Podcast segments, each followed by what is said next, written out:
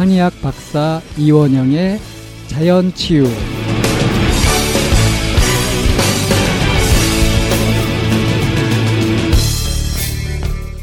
우리 몸은 완벽한 의사입니다.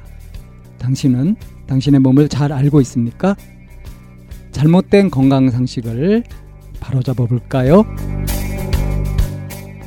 네, 이원영 박사님과 함께하는 참나원의 자연치유 방송입니다. 안녕하세요. 네. 자, 이렇게 이제 뭐 저희가 계속 얘기를 하다 보니 사람들 이걸 이제 많이 들으신 청취자분들은 좀 정리가 될 것 같아요. 제일 네. 처음에 피해야 되는 거는 장기 복용하는 약에 대해서 내가 이 약을 정말 복용해야 되나? 라고 하는 이제 그 물음표를 가지며 갖고 시작을 할 거고요. 그러면 이 약을 안 먹으려면 결국에는 내가 내 몸에 대해 좀 잘 알아야 되고 그리고 이거를 보완해 갈 수 있는 식습관을 좀 식습관과 생활 습관을 좀 조절해야 되는 되겠다라고 하는 것까지 이제 좀 계획을 세울 것 같아요.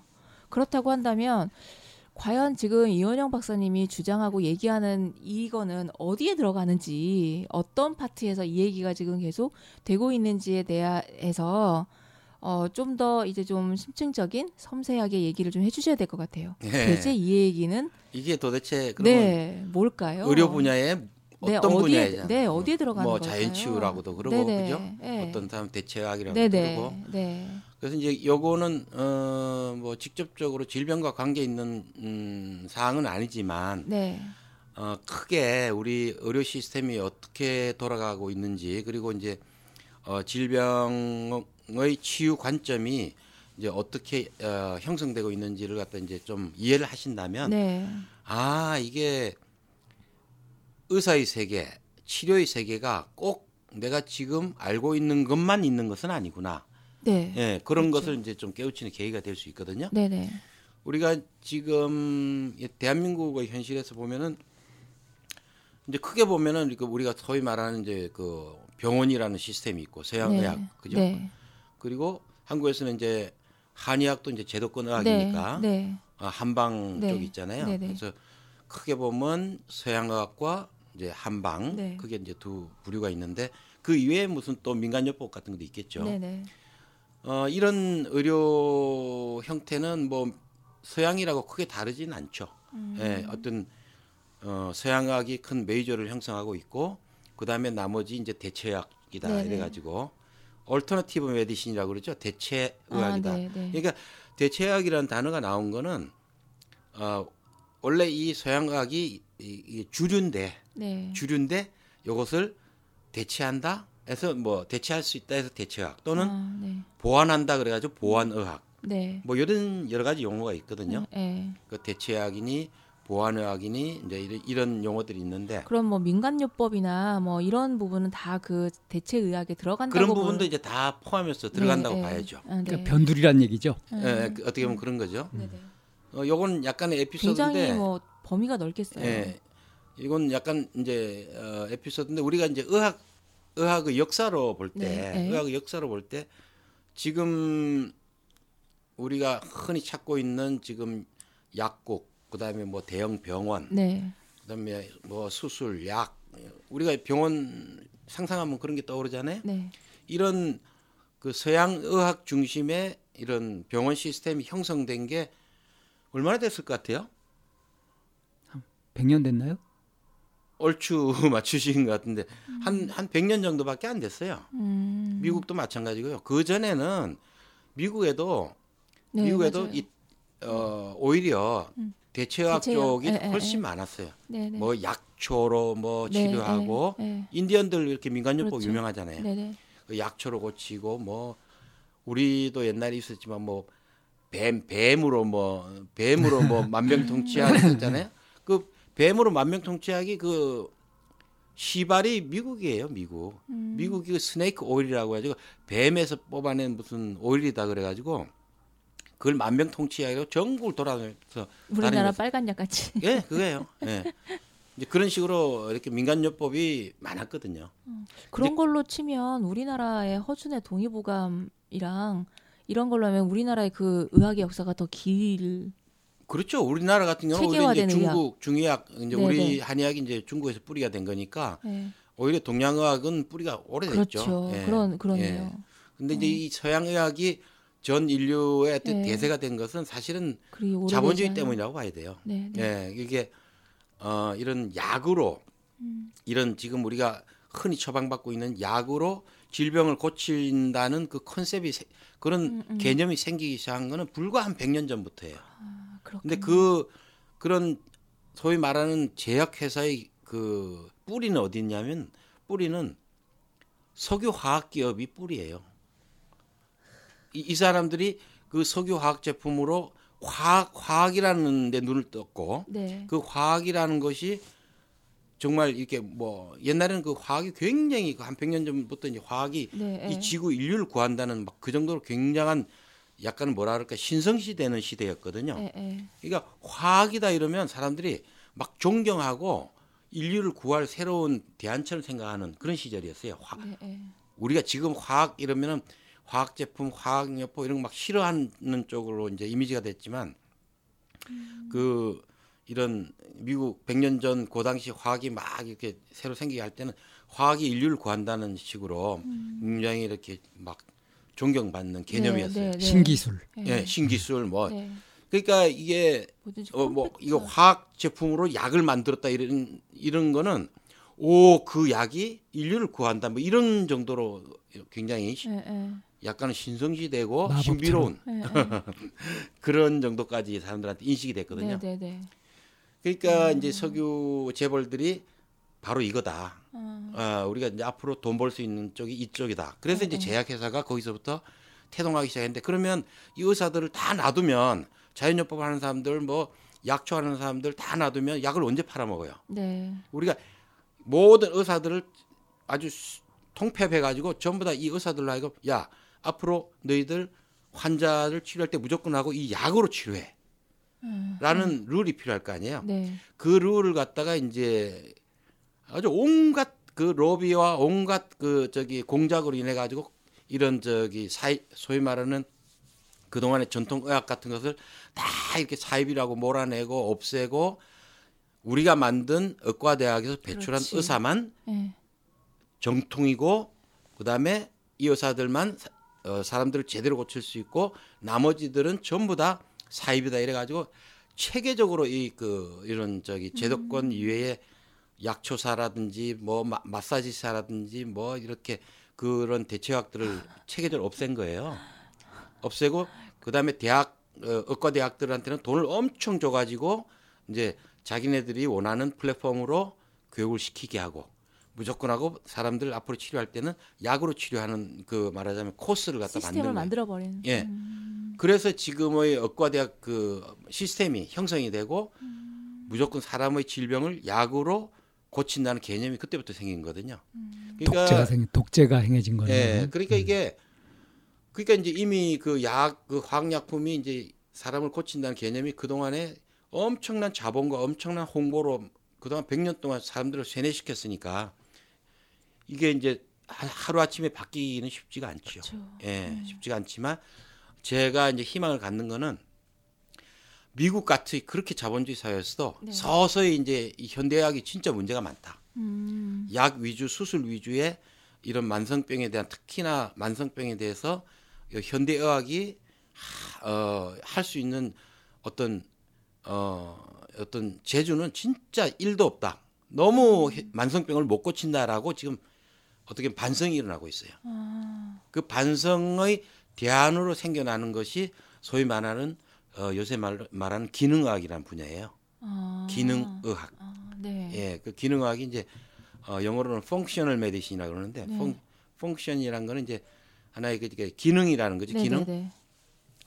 어, 아주 쉽게 말씀드리면 우리 몸의 기능을 잘 좋게 음. 기능을 회복하고 음, good 컨디션으로 만들면 음, 음. 음, 모든 만성병은 물리칠 수 있다. 해결할 수 있다. 우- 누가 해결할 수 있다? 네, 우리 몸이. 스스로. 예, 우리 몸의 자생력으로 면역력으로 충분히 해결할 수 있다. 오히려 대체의학이라는 용어보다 기능의학이라는 말이 정확한 더 과학적으로. 과학적으로 음. 하되 예. 그런 기능학이라는 단어가 생긴 이유가요. 예. 사실은 그 기능학을 지금 미국에서 기능학 쪽으로 몸담고 있는 아주 대부분의 의사들이 사실은 어 카이로프랙틱을 음, 음. 한 사람 카이로프랙틱들도 네, 그, 그 양방 공부를 굉장히 많이 하는 네, 네, 분들이에요. 네, 네. 그 이제 카이로프랙틱은 우리로 치면은 이렇게 척추 전문의 같은 네, 네, 사람들인데 네. 물리치료. 예. 물리 치료를 하고는, 위주로 하는데 이제 네. 그분들이 상당히 많고요. 네. 그 다음에 어 미국 이제 내과 의사들 중에 네. 뭐 심장 내과라든지 여러 가지 내과 분야 또는 만성병 쪽에 이제 종사하는 의사들 중에 순환기내과.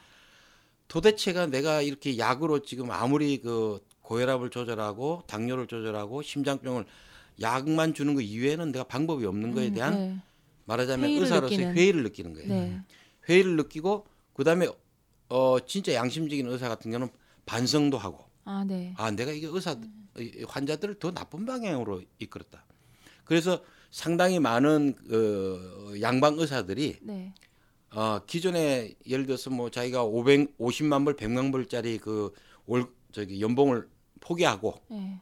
이런 아 내가 자연치유 쪽으로 와야 되겠다. 음. 어 사람의 사람의 몸을 갖다가 이렇게 어 돌봐 가지고 몸을 올바르게 해줘 가지고 어, 이제 이렇게 병을 고쳐야지 음, 음, 약으로 그 병을 갖다 고칠 수 없다는 걸 절절히 느낀다. 음, 네. 그래서 이렇게 그런 분들이 와서 이런 펑셔널 메디신이라는 분야를 갖다 형성한 거예요. 음, 그러니까 네네. 소위 말하는 무슨 약초 하던 사람 이런 사람들이 아니고 오히려 오히려 이제 양방을 공부한 사람들이 주축이에요. 에, 에, 에, 어. 예.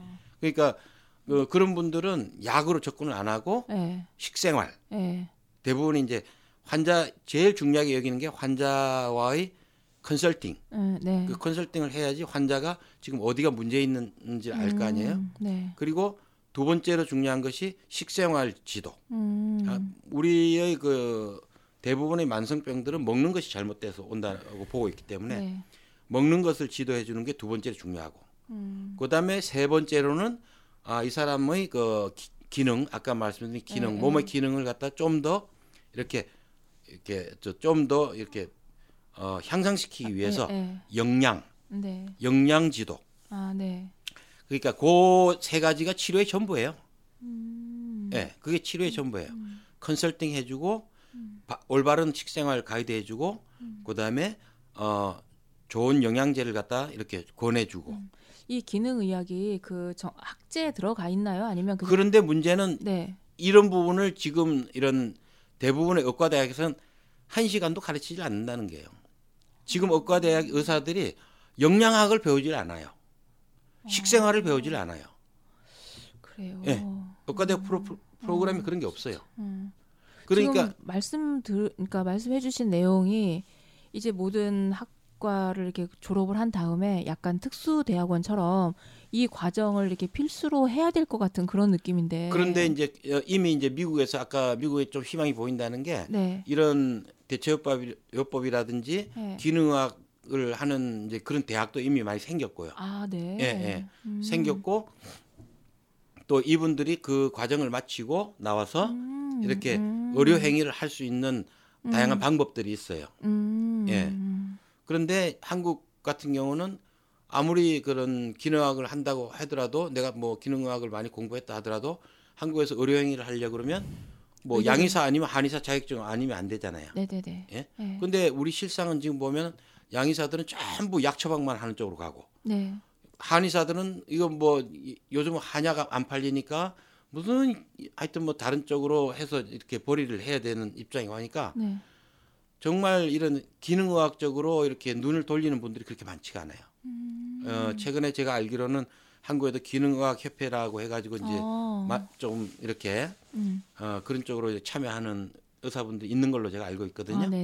아. 어, 반가운 소식인데 저는 그런 분들이 앞으로 점점 많아져야 된다고 생각해요. 음.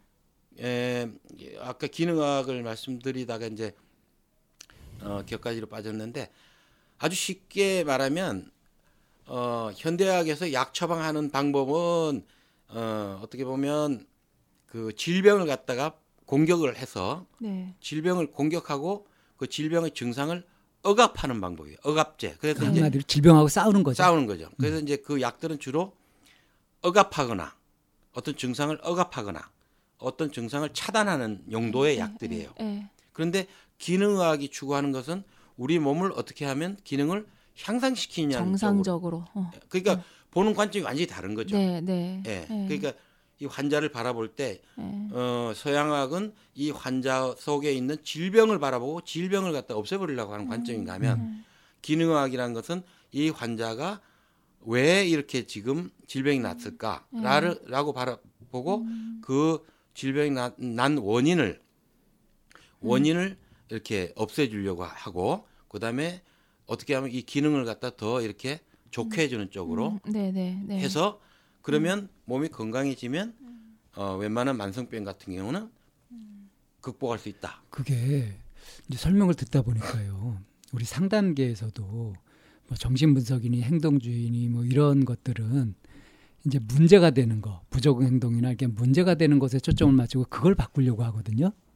근데 인본주의 상담이라고 해가지고 음. 이것은 자기가 원래 자신의 삶에서 이탈된 거, 음. 엉뚱하게 끌려가던 거짓 자 이거를 이제 본래 자기를 회복함으로 해가지고 음. 자존감을 회복하고 이렇게 함으로 해서 그걸 이겨내는. 똑- 그러니까 거의 똑같네요. 예. 증상이나 음. 병에 주목하는 음, 것이 아니라 음, 음. 이 사람에 주목하는 거. 그래서. 인본주의가 되거든요. 아, 아주 똑같은데요. 똑같은데요, 진짜. 그죠. 예, 예. 그래서 이제 음. 기- 이렇게 또 다른 표현을 하자면 조금 방금 방송님 말씀하셨다시피 어, 이런 양의학에서는 질병을 바라보지만 음. 기능의학 쪽에서는 사람을 봐, 몸을 바라본다. 그렇죠. 예. 예, 그런 관점의 차이가 있다고 볼수 있죠. 어느 것 하나 버릴 게 없다고 생각을 해요. 양방에서 보는 그런 어느 한 군데 포커스가 맞춰서 얘가 음. 기능을 하고 있는지 못하는지를 먼저 알아내야지만 되는 거고, 그럼 이거를 그 기능을 억제하거나 하는 것이 아니라 이 기능을 향상시킬 수 있는 그런 또 다른 방법은 또 기능의학 쪽에서 제시할 수 있으니까 하나는 미시적인 관점과 거시적인 관점이 동시에 있어야지만 이게 균형을 맞출 수 있는 네. 건데 직관적으로 보면 주가 되는 것이 기능의학이 돼야 될 것 같아요. 그리고 증상적으로 막 병을 없애고 막 이렇게 하는 거는 부분적인. 뭐 것이 저는 저는 그렇게 같아요. 주장합니다만 어, 주관적으로 봐도 그렇죠. 이게 이치에 맞지 않아요? 예, 그래서 저는 어, 앞으로 우리 의료계가 나아갈 길은 정말 이 의료계가 지금 거대한 제약회사, 그다음 병원 시스템, 그다음에 돈을 엄청 많이 버는 의사 이런 어떤 진짜 비즈니스 시스템으로 가서는 안 된다고 보는 게 제 저는 진짜 그런 철학을 갖고 있거든요. 궁극적으로는 이 의료 시스템이 사람들한테 봉사를 하는 네. 봉사를 하고 공익적인 분야 그야말로 생명을 살리는. 그렇죠. 그리고 시- 실제로 유럽 같은 데는 지금 의료 분야가 거의 공익적인 분야로 가고 있어요.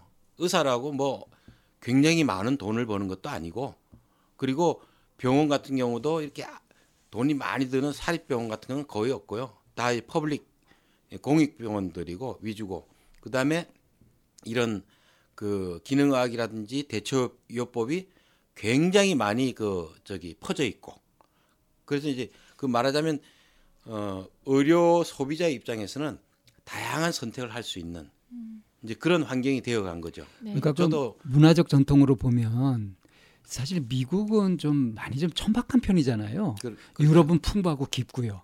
역사가 그만큼 한 네, 50년을 그렇죠. 앞서간다고 봐야죠. 예, 모든 부분에서.